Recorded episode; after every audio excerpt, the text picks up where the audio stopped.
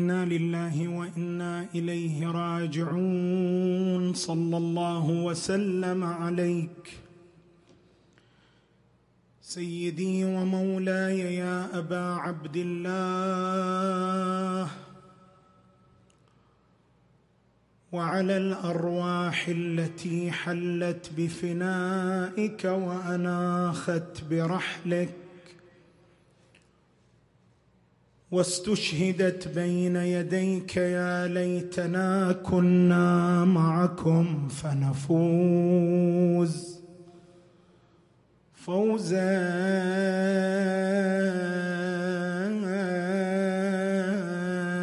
عظيما. أحبيب أنت إلى الحسين حبيب. إن لم ينط نسب فأنت نسيب. يا مرحبا.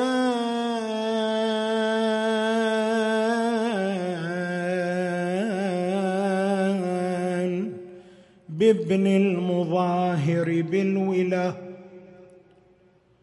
لو كان ينهض بالولا الترحيب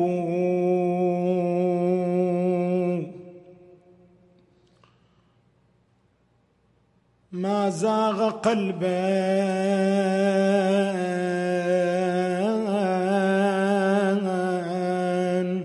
من صفوف أمية يوم استطارت للرجال قلوب.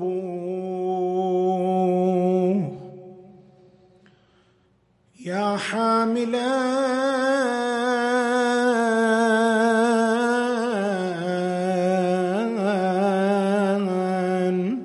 ذاك اللواء مرفرفا. يا حاملا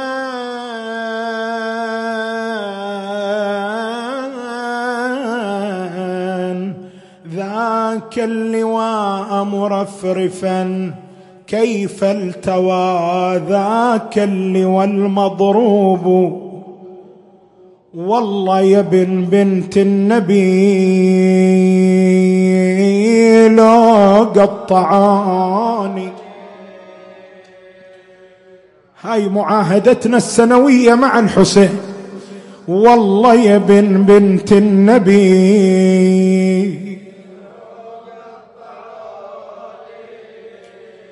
بالسيف والخط بيننا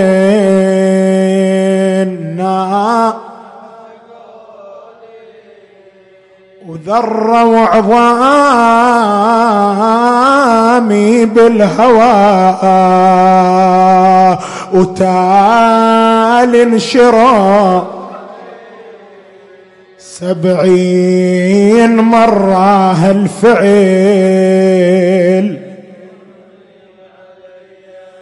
والله يا ابو السجاد ما فارق جمالك نفسي ومالي والأهل.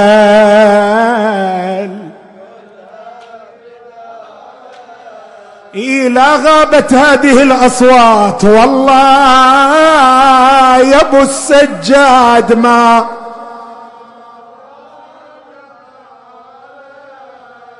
نفسي ومالي والأهل.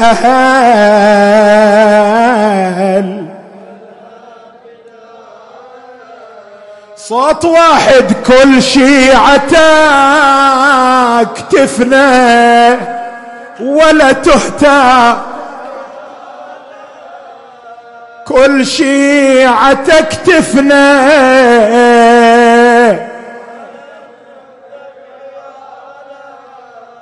والتفت لأصحاب وعابرات جري. إنا لله وإنا إليه راجعون وسيعلم الذين ظلموا ال بيت محمد حقهم اي منقلب ينقلبون قال الله العظيم في محكم كتابه الكريم. انا مكنا له في الأرض واتيناه من كل شيء سببا فأتبع سببا. آمنا بالله. صدق الله العلي العظيم.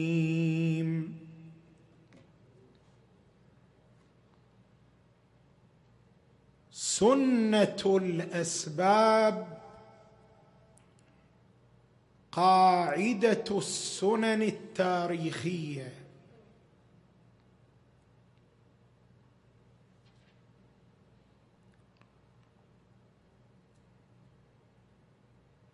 ما تحدثنا عنه مدى الليالي الفائتة من وجود سنن تاريخية حاكمه على العالم وحاكمه على المجتمعات. يبتني يبتني على قاعدة وأرضية وأساس. وهذه القاعدة هي ما نعبر عنها بسنة الأسباب والمسببات. السنن التاريخية تنطلق من هذه القاعدة. لذلك لا يمكن أن يكتمل البناء حتى نكمل الحديث حول المبنى حول القاعدة حول الأساس. ما هو معنى ذلك؟ هنا عندنا محاور ثلاثة نقف عندها يتبين من خلالها إن شاء الله الموضوع. المحور الأول مفهوم سنة الأسباب والمسببات. خلاصة فكرة سنة الأسباب والمسببات أن هذا العالم وهذا الكون من أصغر ذرة فيه إلى أكبر مجرة فيه.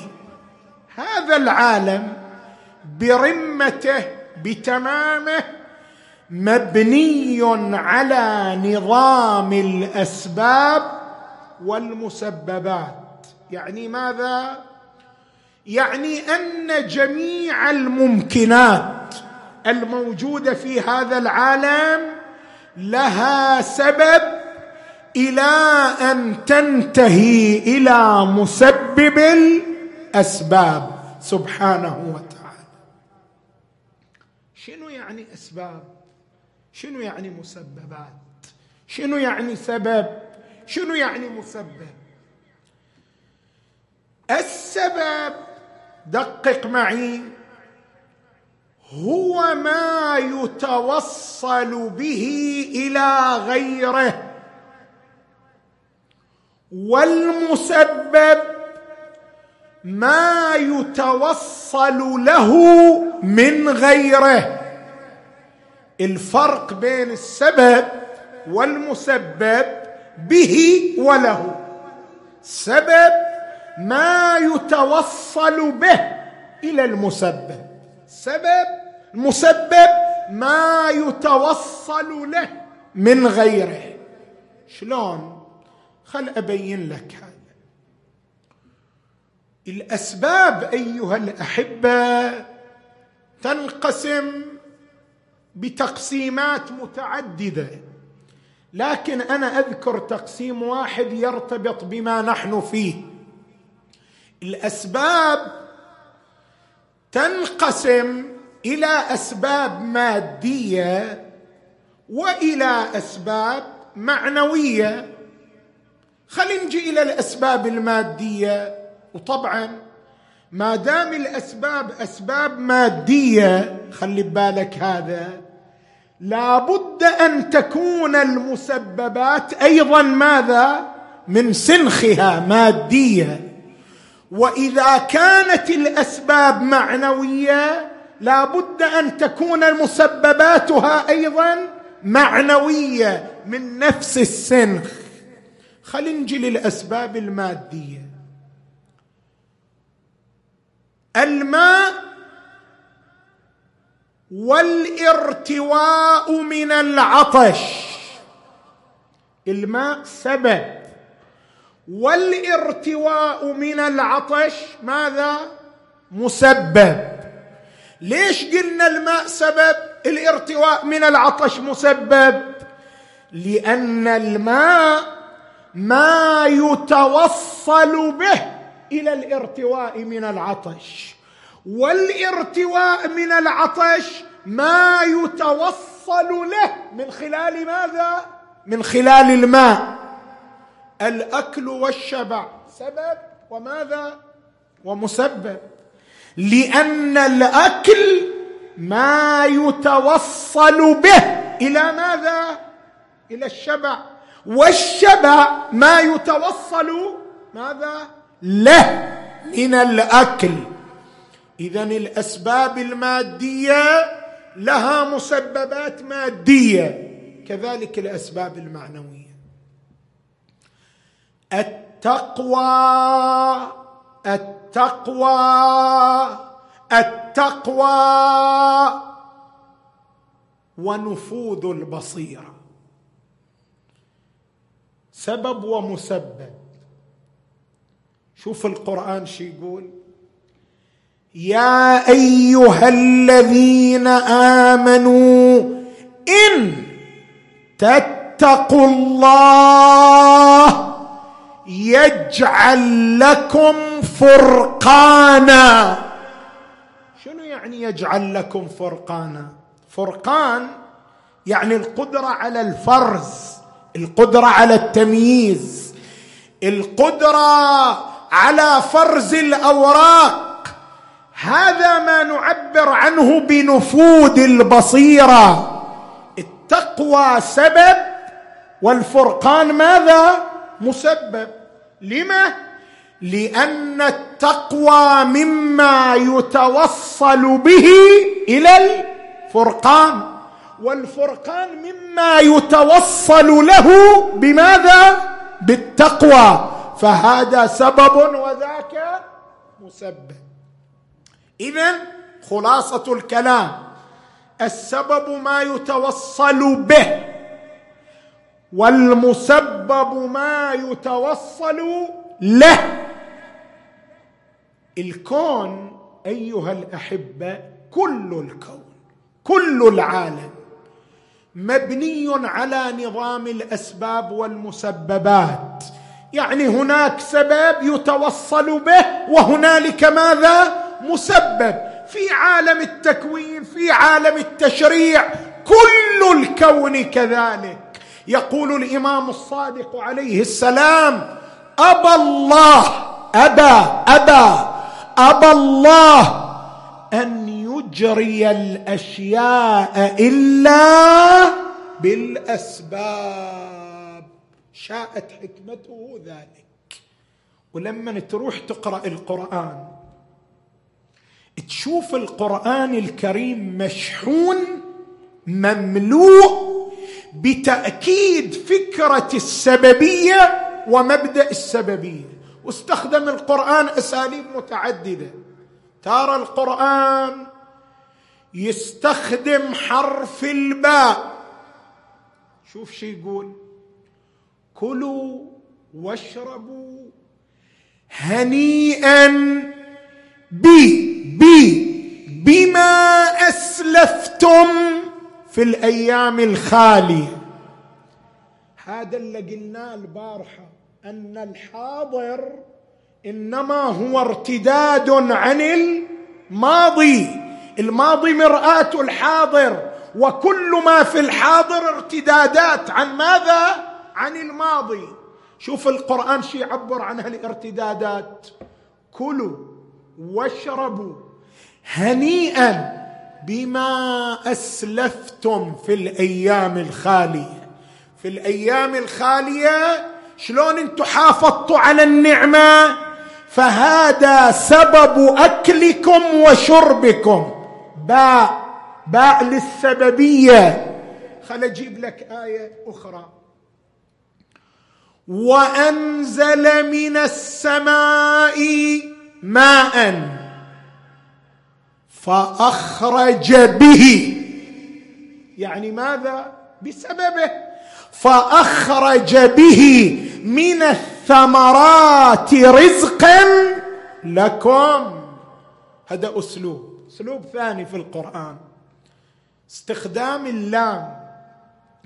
وهو الذي جعل لكم النجوم لتهتدوا بها في البر والبحر لتهتدوا.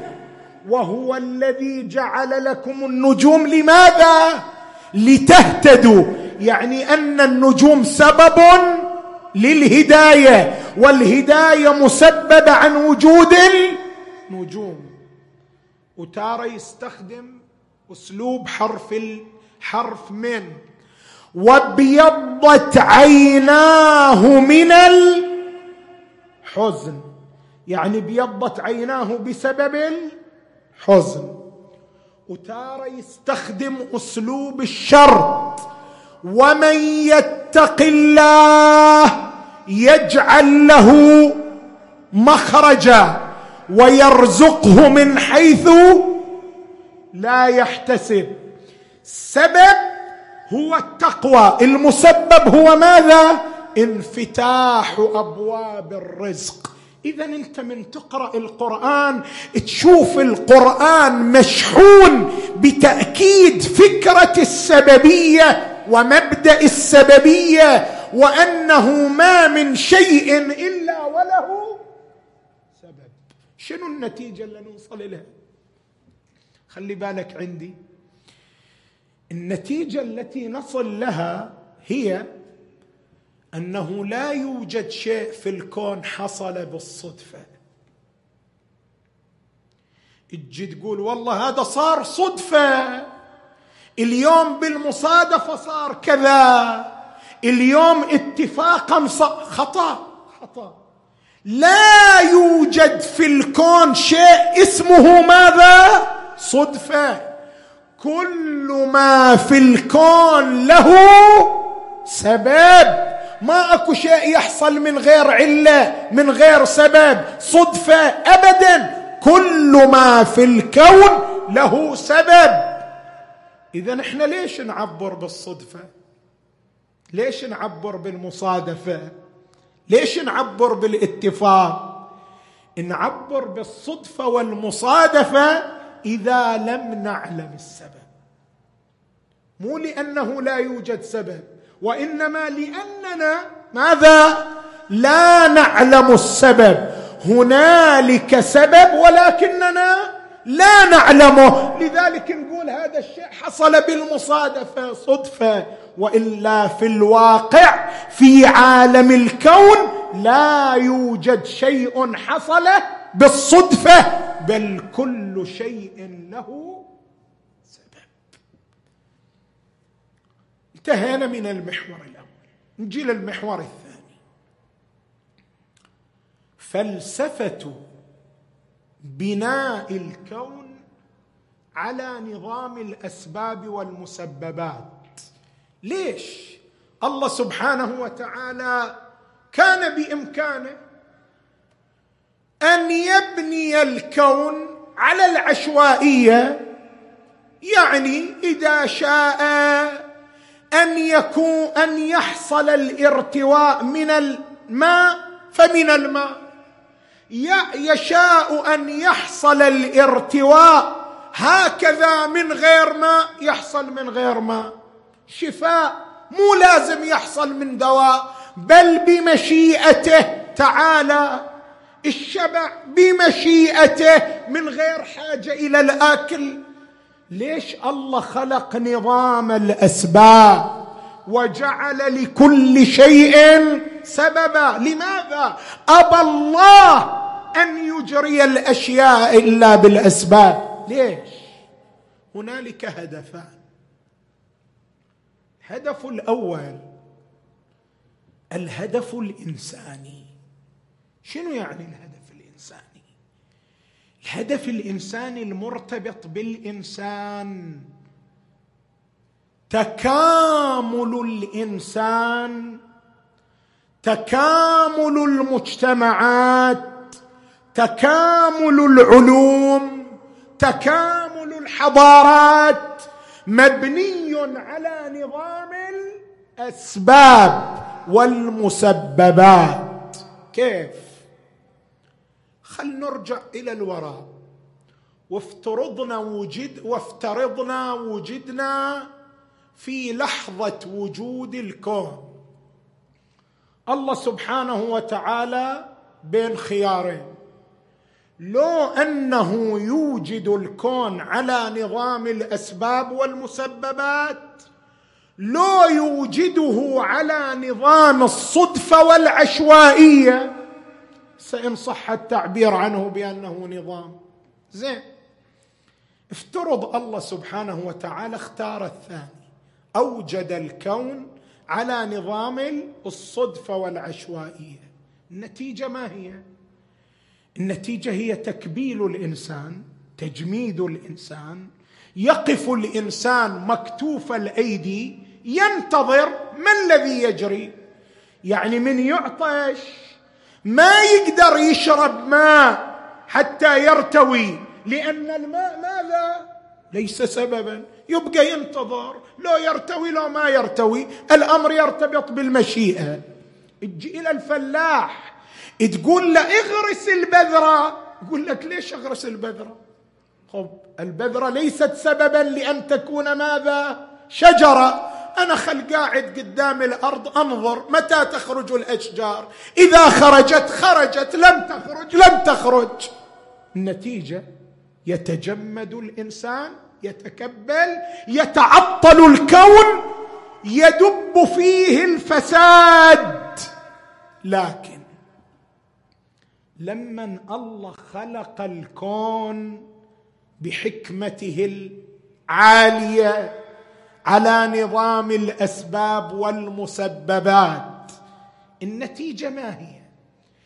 النتيجة أن الإنسان اكتشف في الكون وجود قوانين ثابتة وأن هنالك أسباب تترتب عليها ماذا؟ مسبباتها. فصار يتعامل على طبق القوانين والأسباب من هنا ولدت العلوم. علم الفيزياء علم الفلك من أين جاء؟ لما الإنسان اكتشف وجود قوانين في الكون ثابتة وأسباب معينة استطاع أن يوجد من تلك القوانين علم الفيزياء.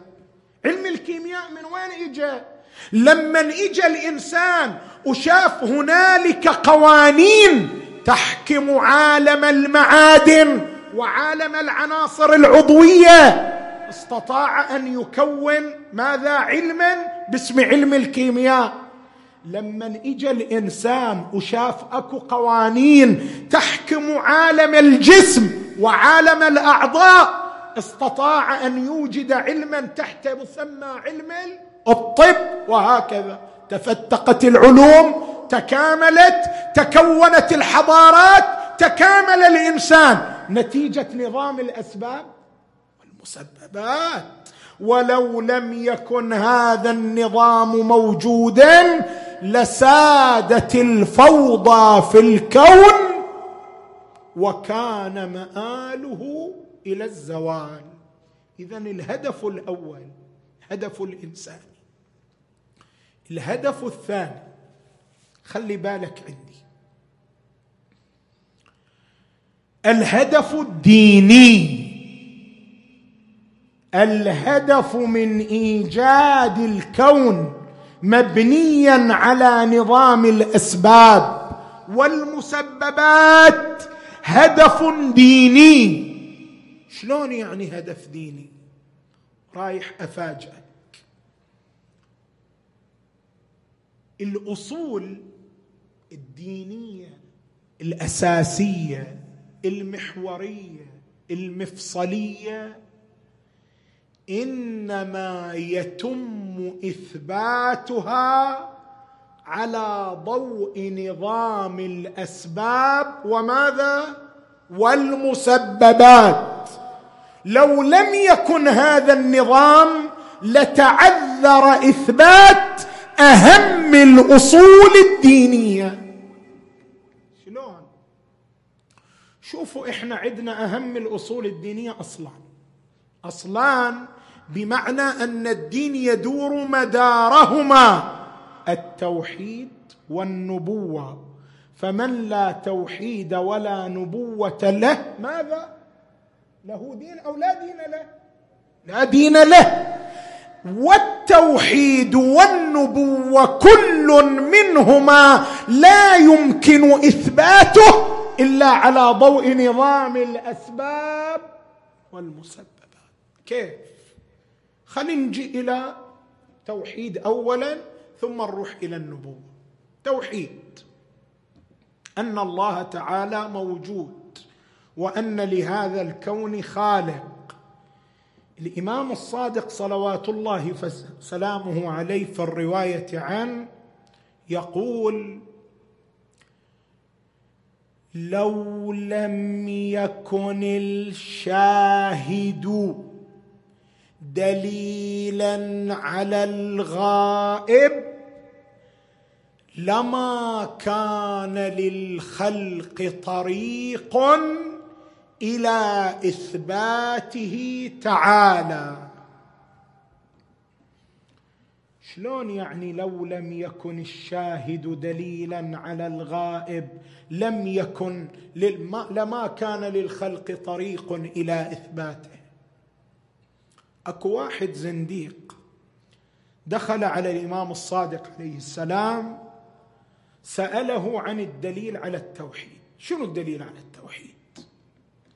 الإمام شنو جاوبه قال وجود الأفاعيل. أفاعيل يعني الأعاجيب.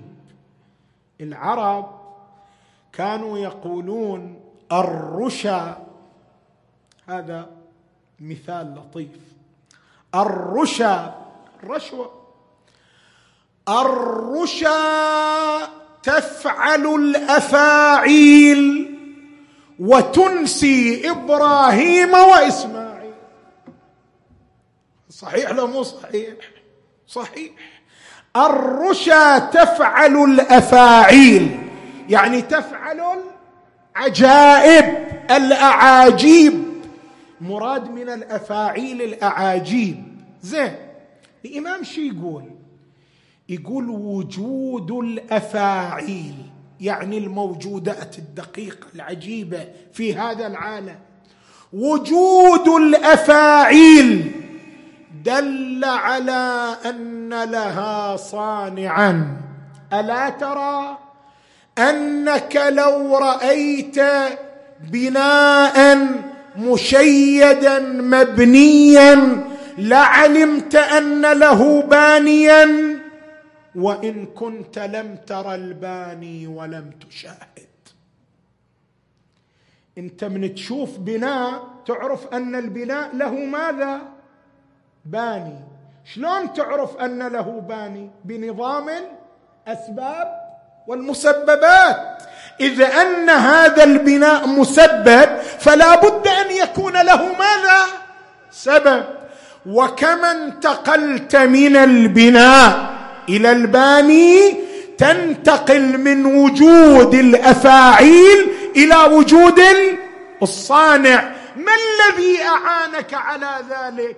نظام الصدفة والعشوائية لو نظام السبب. نظام السببية.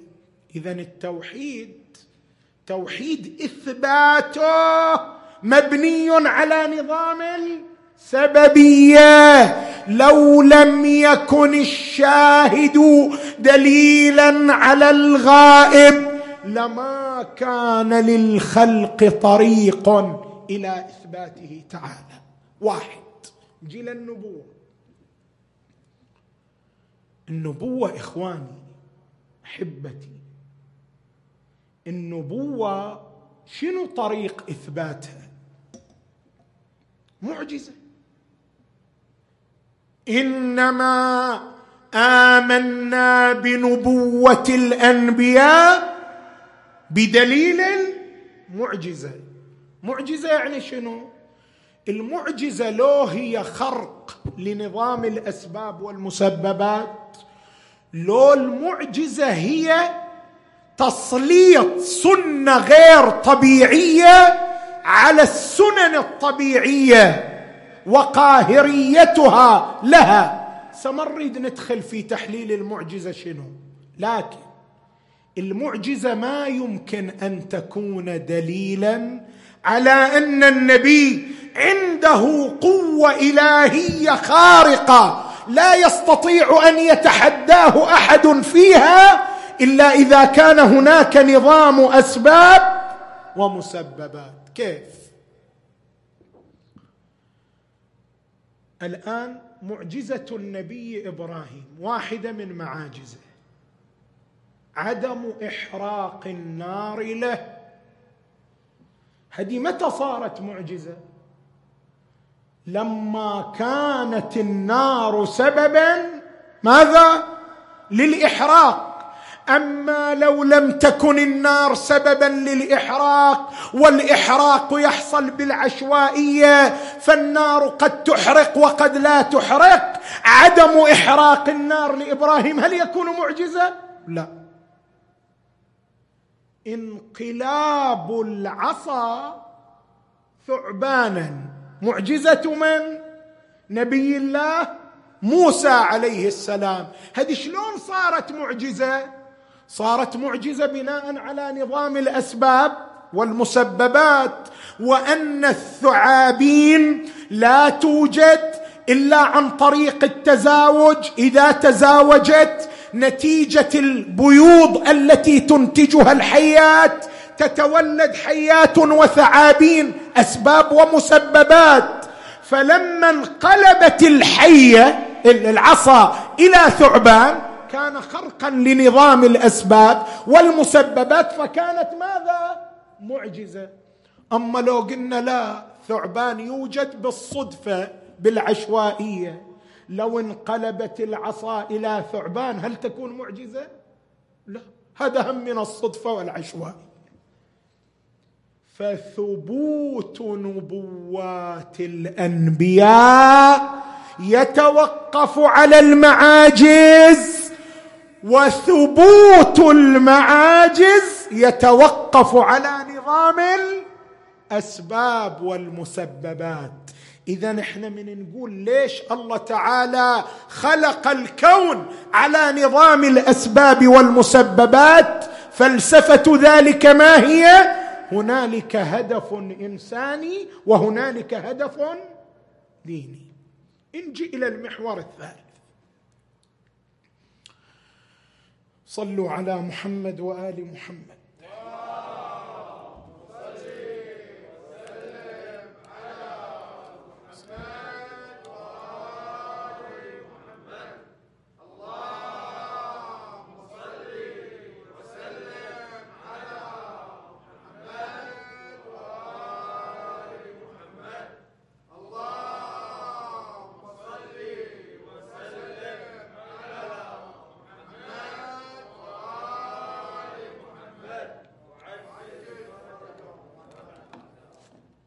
نتيجة البحث. هذا البحث نريد نوصل منه إلى نتيجة. هذه النتيجة مهمة. كيف نتعامل مع الأسباب؟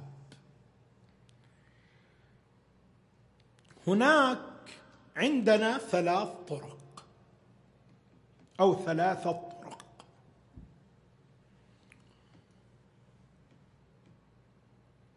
الطريق الأول تأليه الأسباب. شو يعني تأليه الأسباب؟ تأليه الأسباب يعني أن نتوجه إلى الأسباب ونعلق كل آمالنا ونجعل كل ثقتنا منوطة بها. شلون؟ يمرض. يروح إلى الطبيب. الطبيب يعطيه دواء. هو كل اعتقاده وكل ثقته وكل يقينه أن الدواء هو سبب ماذا؟ شفائه. يؤله السبب ويقف عند السبب. تدري هذا الروايات شنو تعبر عنه؟ الروايات تعبر عنها الطريقة من التعامل تعبر عنها بالشرك الخفي. الشرك الخفي يعني أن الإنسان يعيشه ولا يلتفت إليه يؤله السبب ويتعامل معه كما يتعامل مع الإله من غير أن يلتفت. الإمام العسكري عليه السلام في الرواية عنه يقول إن الإشراك إشراك يعني الشرك. إن الإشراك في الناس أخفى من دبيب الذر على الصخرة اللمساء في الليلة الظلماء. أنت الآن قاعد بمكان مظلم ليلة مظلمة وإلى جانبك صخره لمساء وأكو سرب من النمل يمر عليها.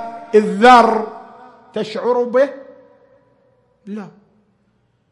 الإمام يقول الشرك في عدنا أخفى من دبيب النمل على الصخرة اللمساء. وين هذا الشرك الذي يكون أخفى؟ هو بتأليه الأسباب. ياخذ الدواء على أنه سبب شفائه ويغفل عن مسبب الأسباب.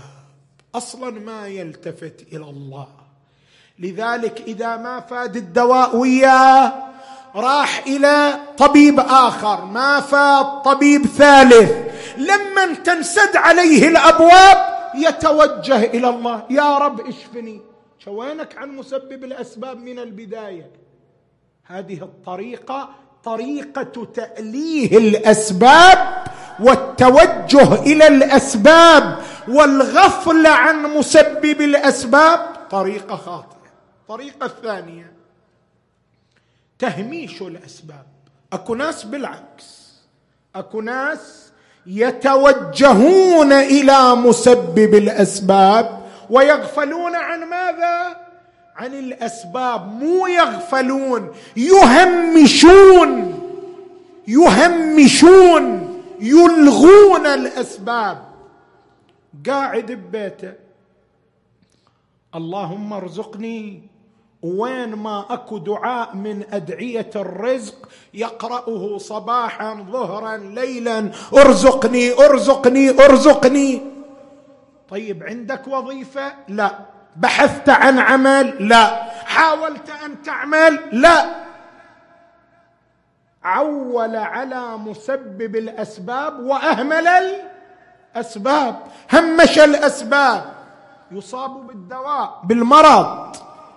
يجلس في البيت. وين ما أكو دعاء للشفاء يقرأه. زين رحت للطبيب؟ لا. استعملت الدواء؟ لا. عول على مسبب الأسباب وترك الأسباب. هذه الطريقة خاطئة. ورايح أبين لك شلون خاطئه إمام الصادق عليه السلام يقول إن نبيا من الأنبياء مرض. هذا بعد نبي. لكن طبعا الأنبياء يعطون دروس والأنبياء على مراتب. مو كلهم على مرتبة واحدة. والنبي في أول نبوته غير النبي بعد ذلك. وطبعا لا يقاس نبي بنبينا صلى الله عليه وآله. مهم هذا كل ما علينا منه وهذه بحوث مفصلة. إن نبيا من الأنبياء مرض. فقال لا أتداوى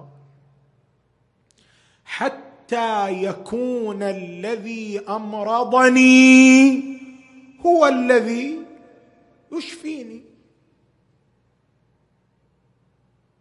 فأوحى الله إليه. لا أشفيك حتى تتداوى. ليش؟ شوف التعبير جدا رائع. فإن الشفاء مني والدواء شنو؟ مني. يعني مثل ما أنا مسبب مثل ما أنا بيدي الشفاء أنا جعلت سببا ماذا؟ للشفاء. فإن أردت شفائي فعليك بسببي. فإن الشفاء مني والدواء مني لا صح تهميش الأسباب؟ الطريقة الثالثة وهي الطريقة المثالية. الأخذ بالأسباب والتوجه إلى مسبب الأسباب والاستعانه بمسبب الأسباب. شوف أئمتنا الطاهرين عليهم السلام. شلون تعاليمهم في التعامل مع الأسباب؟ الآن إحنا كنا نعيش وباء يجتاح العالم. وعلى إثر هذا الوباء صارت أكو إجراءات احترازية. ومراجعنا العظام أكدوا على ضرورة تطبيق هذه الإجراءات. ولذلك صارت المجالس بها تباعد صار إلزام بارتداء الكمامات وصارت إجراءات أخرى. قد واحد يجي يقول أنا ما محتاج إلى هذا ما أحتاج إلى هذه الأسباب ليش إحنا نأخذ بها؟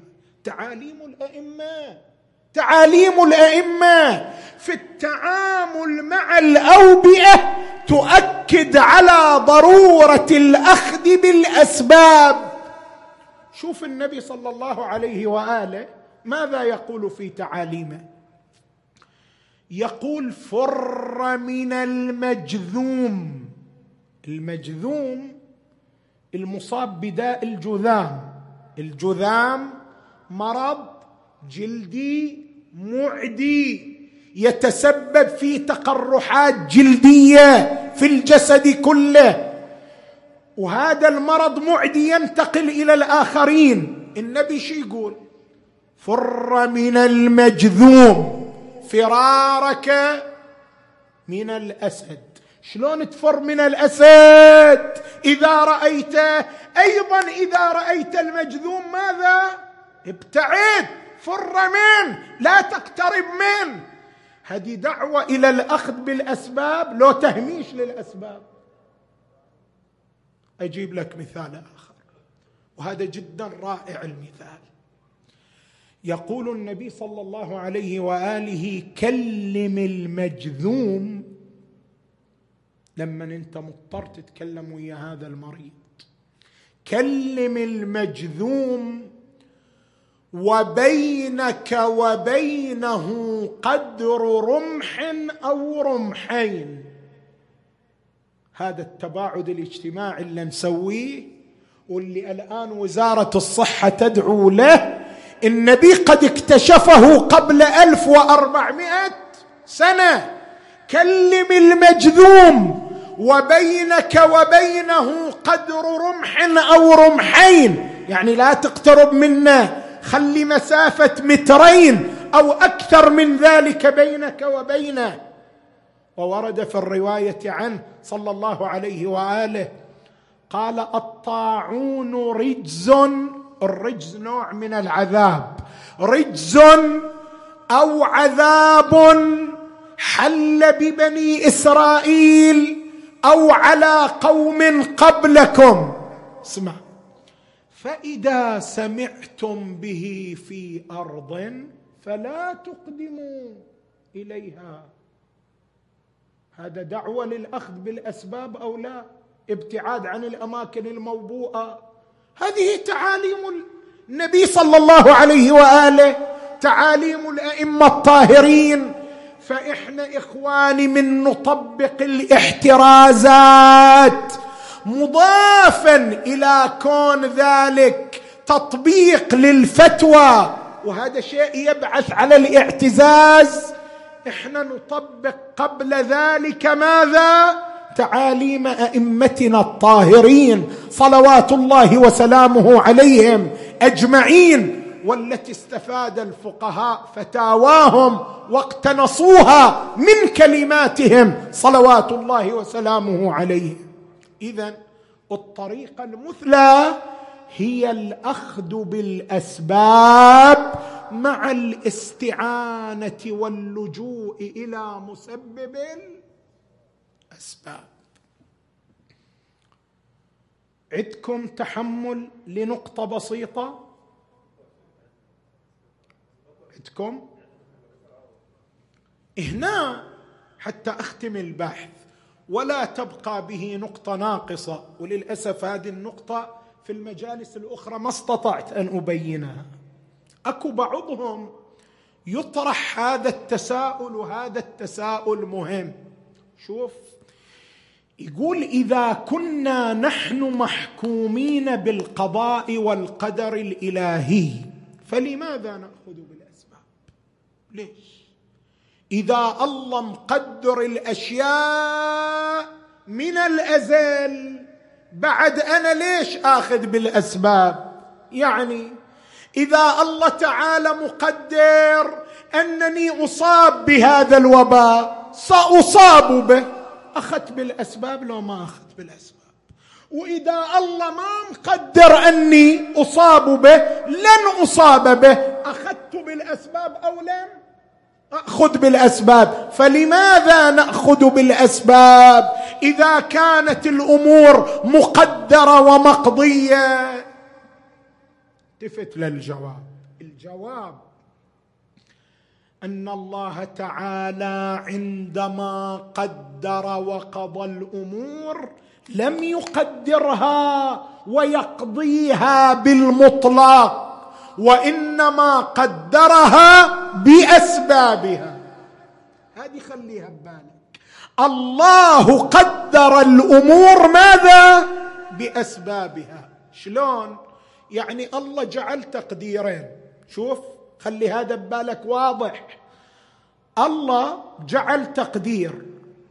إن دخل فلان إلى المكان الموبوء فإنه يصاب بالوباء هذا تقدير. وإن لم يدخل إلى المكان الموبوء فإنه ماذا؟ لا يصاب بالوباء. الله قدر الأمور هكذا. قدر الأمور بأسبابها.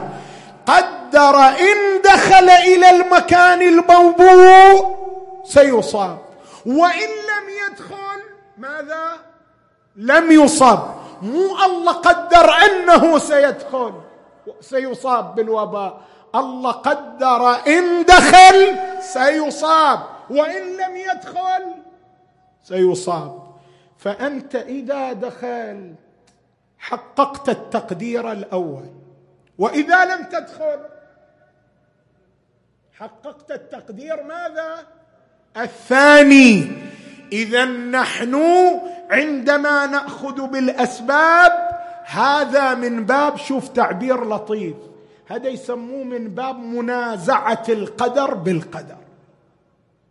منازعة القدر بالقدر. هناك قدر إذا لم نأخذ بالسبب وهناك قدر إذا أخذنا بالسبب. فنحن ننازع القدر الذي إذا لم نأخذ فيه بالسبب بالقدر الذي نأخذ فيه ماذا؟ بالسبب. خليها ببالك. فكرة منازعة القدر بالقدر. يعني ما يصير واحد يجي يقول أنا خل أوقف قدام السيارة. إذا الله مقدر أني أموت رايح السيارة تضربني وأموت. الله مو مقدر السيارة ما رايح تضربني. مو هالشكل. الله قدر إن وقفت أمامها ستضربك وماذا؟ وتموت. إن لم تقف أمامها لن تضربك وماذا؟ وتنجو. إنت لما تبتعد عنها نازعت قدر ضربها لك بقدر آخر وهو الاحتماء عنها. خل أجيب لك رواية لطيفة توضح لك الفكرة الأصبغ ابن نباته رضوان الله تعالى عليه يقول كنا مع أمير المؤمنين عليه السلام وكان جالسا تحت حائط مائل. يقول أمير المؤمنين شاف الحائط مائل قام. قلنا له أو قيل له قيل له يا أمير المؤمنين أتفر من قضاء الله؟ شوف هذه الفكرة المعشعشة في ذهن البعض. أن القضاء رايح يقع يقع. المقدر يقع يقع. يعني يا أمير المؤمنين إذا كان مقدرا عليك أن الحائط سيقع عليك ماذا؟ سيقع. إذا لم يكن مقدرا لن يقع. هذه الفكرة الموجودة في أذهان البعض إلى الآن. أمير المؤمنين شنو جاوب؟ هذا الجواب هم خليه ببالك. قال أفر من قضاء الله إلى قدر الله. منازعة قدر بماذا؟ بقدر آخر. هذا قدر. إن أنا بقيت سيسقط علي الحائط ولكن إن إن ابتعدت سأنجو. هذا قدر آخر. فأنازع القدر الأول بقدر ثاني. وأجيب لك هذه الرواية وبها الختام. أدري أطلت عليك الليلة ولكن أنا مضطر. هذه الأفكار كثيرة جدا متعددة. الليالي للأسف قليلة الوقت مضغوط فأرجو المعذرة. ورد في الرواية قيل يا رسول الله أترى رقا نسترقيها. شنو الرقى؟ هذه اللي نسميها إحنا أحراز وما شاكل. رقا والرقى عنوان أعم يعني ولكن لتقريب الفكرة ذكرت الأعراز. رقا نسترقيها. ودواء أترى يا رسول الله. رقا نسترقيها ودواء نتداوى به وتقاتا نتقيها. ونستعمل التقات إحنا لنتقي بعض الأمور. مو فقط التقات في أمور الدين حتى في أمور الدنيا. أترى هذا يسأل النبي هل ترد عن هل ترد قدر الله؟ أنا من الداوى رايح أشافى لو لا اكو قدر معين لا يمكن رده. أنا من استعمل الرقية هذه الرقية تنفعني لو اكو قدر معين لا يمكن تغييره. أنا من اتقي واجتنب الاوبئة اجتنب الكوارث. هذا الاتقاء ينفعني لو القدر محتوم. الامام النبي صلى الله عليه واله اجاب بعبارة مختصرة.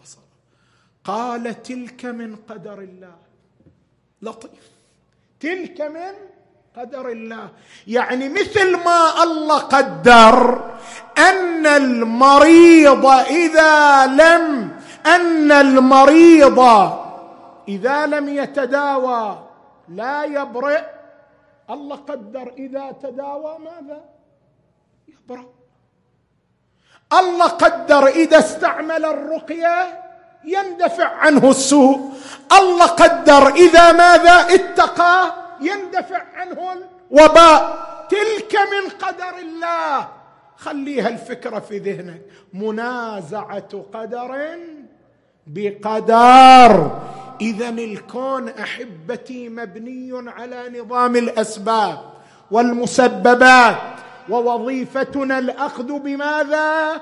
بالأسباب والتمسك بها وعدم التسامح في تطبيقها. وأئمتنا هكذا. الحسين عليه السلام من دخل معركة كربلاء لجأ إلى مسبب الأسباب سبحانه وتعالى وأهمل الأسباب. لو اعتمد على الأسباب وهو الحسين. اللي ما اكو واحد مرتبط بمسبب الاسباب مثله. مع ذلك لما دخل معركة كربلاء أعد العدة والعتاد لحرب وقتال المنافقين والكفار. وكان من ضمن العدة والعتاد أن أرسل إلى من يقوم بنصرته أرسل إلى مولانا حبيب بن المظاهر الاسدي هذه استعانة كلها بالأسباب. ووصلت الرسالة إلى حبيب.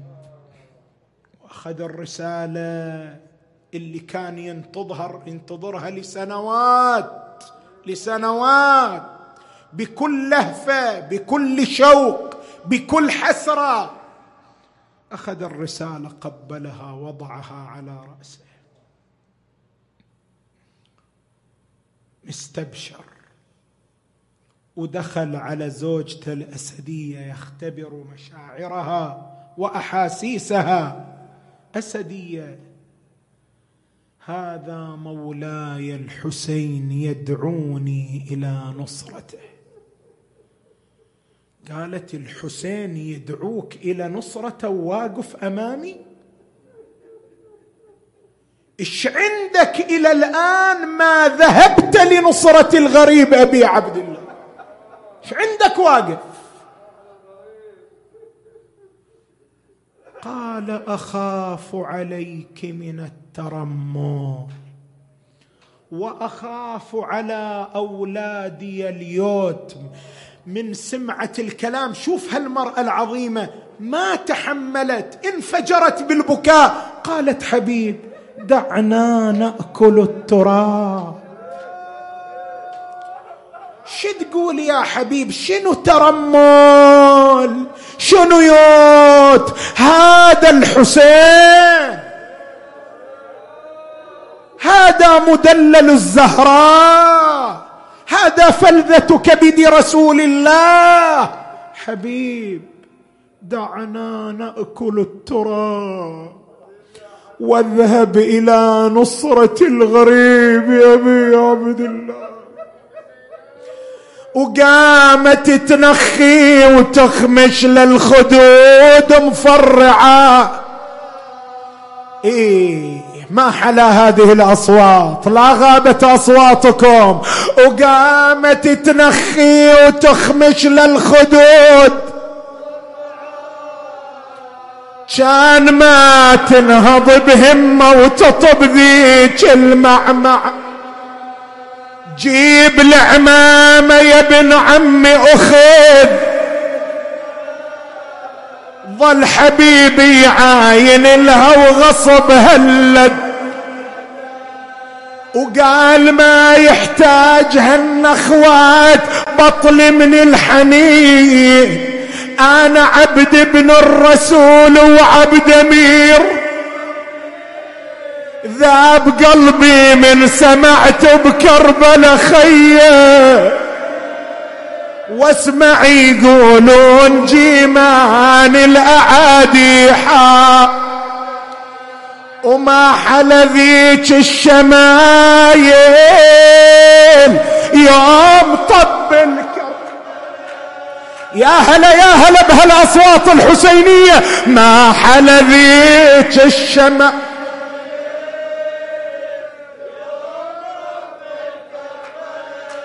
طلع عباس البطل وأولاد اخو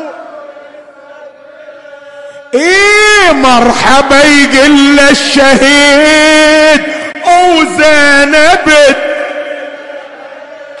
وصل مستبشر لأبوه سكنة وتناور وجاه من زينب سلام ومدمع بالحالسة واقبل يسلم عليها وعلى ذيك العيا وصاح يا وسفة يا زينب تركبي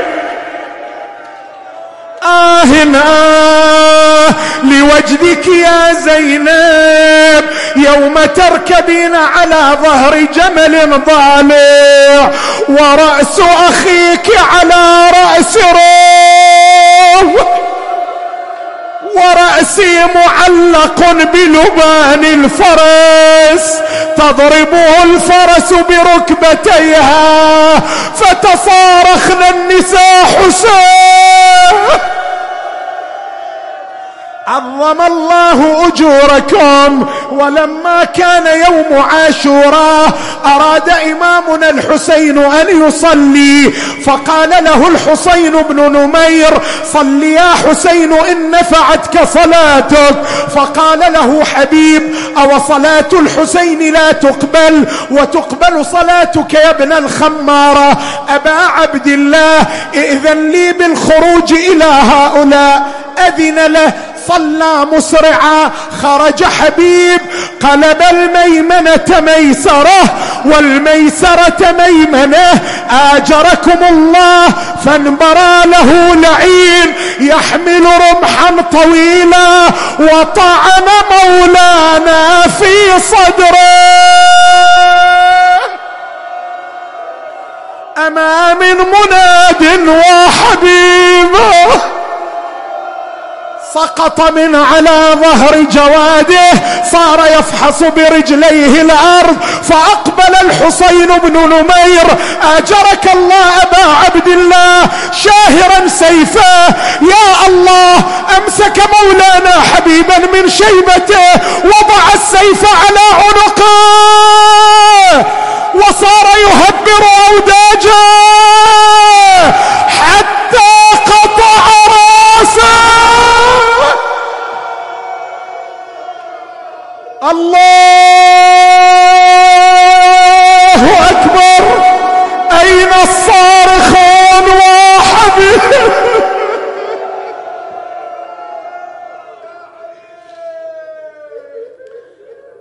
ترى هالصرخة مفتاح لكم عند حبيبها. الليلة الليلة حبيبي سجلكم الليلة من زوار الحسين. أبو علي أبو علي مشتاقين لزيارته.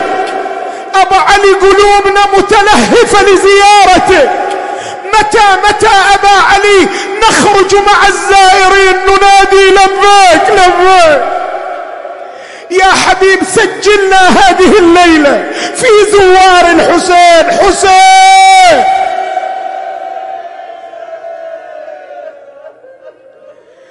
الحسين واقف عند باب الخيمة. شيعة موالين هذه آخر الروايات. حسين واقف عند باب الخيمة ينظر إلى الميدان المعذرة شيعة وإذا بشيء يتدحرج عند رجله. مد الحسين يديه ليرى ما الذي يتدحرج وإذا به رأس حبيب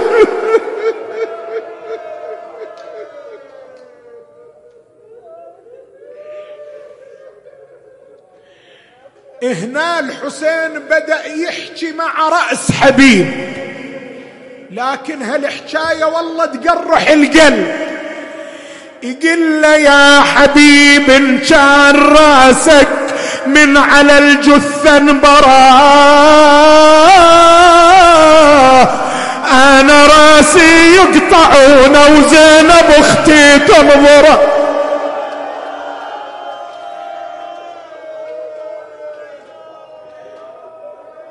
آه آه يا أبا علي.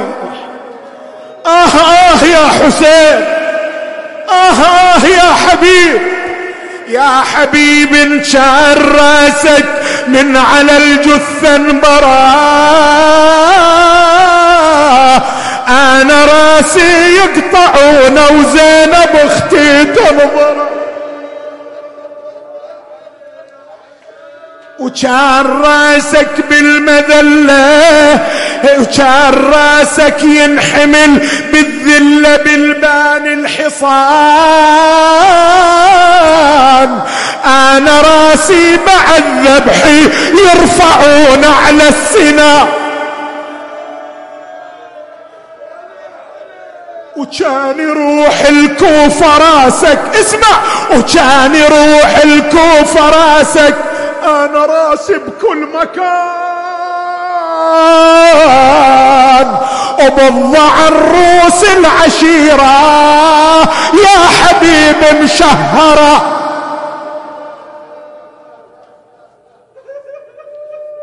بعد بعد بعد. بعد هالدموع تستاهل. تستاهل تستاهل يسجلها حبيب. يا حبيب وكان يشوف القاسم يا حبيب وكان يا حبيب كان وكان يشوف القاسم ابنك راسك بحال أليم. أنا راسي بالضعينة ينظر كم من يتيم. يا علي يا علي وكان يشوف القاسم ابنك راسك بحال أليم. أنا راسي بالضعينة ينظر كم من آه وطول درب السبيض المصلوب قدام الحريم. وتصرخ النسوان لمن وتصرخ النسوان بس تنظر وداج مهبرة.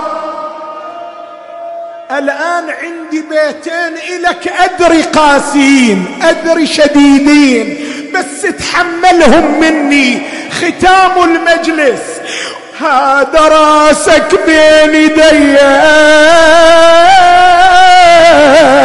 شلت من حر الصعيد وكان رايدني أخبرك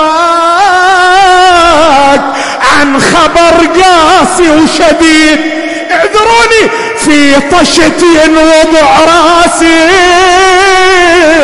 ويضرب بإيده يزيد واحسن